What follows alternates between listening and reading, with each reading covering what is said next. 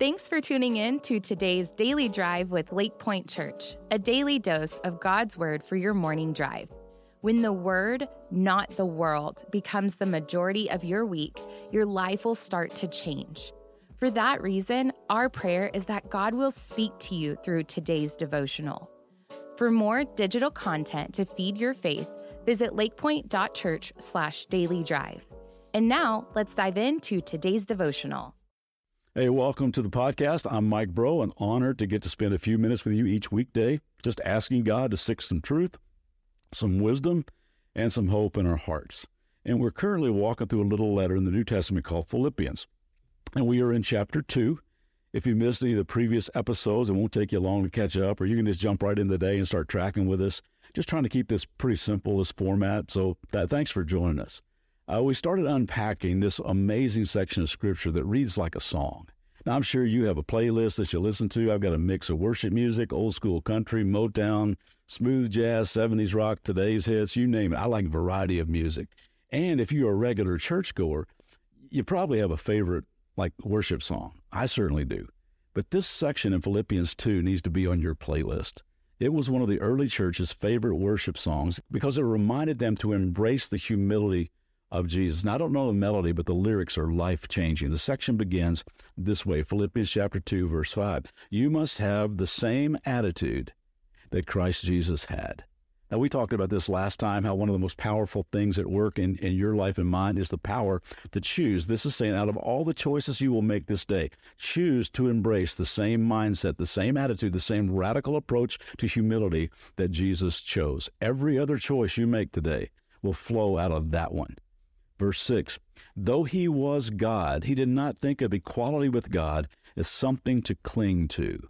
Now, that phrase, uh, he, though he was God, is in the Greek word is is morphe, which means the essence. So this is, doesn't mean that Jesus was sort of like God, or that Jesus had a few godly characteristics, or from time to time he was able to pull off a little bit of you know supernatural magic. No, no, no, no.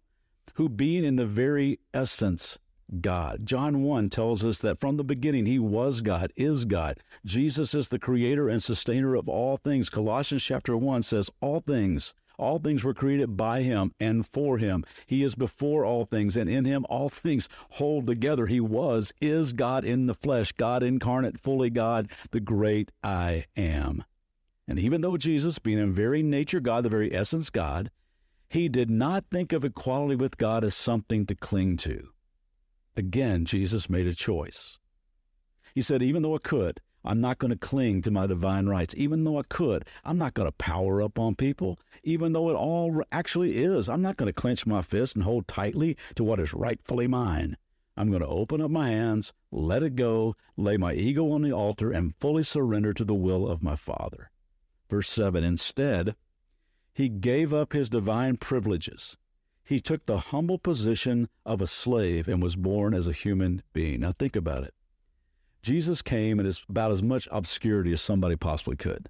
Starting with mangers and shepherds and cow manure, he grew up as a carpenter's son, a little bitty hick town, framing houses. He lived in obscurity for almost 30 years. There was no grandiosity at all in Jesus. He gave up his divine privileges and came as a humble servant to reveal who God really is. And maybe, just maybe, that's what we could focus on doing today. I mean, what if we just chose to give up what we feel are our rights and just humbly serve somebody today. To choose today to embrace the mindset of Jesus and move through this day as a servant. Maybe today at work, at school, at home, in the neighborhood, on the field, on the court, in traffic, we too can reveal, like Jesus did, what God is like.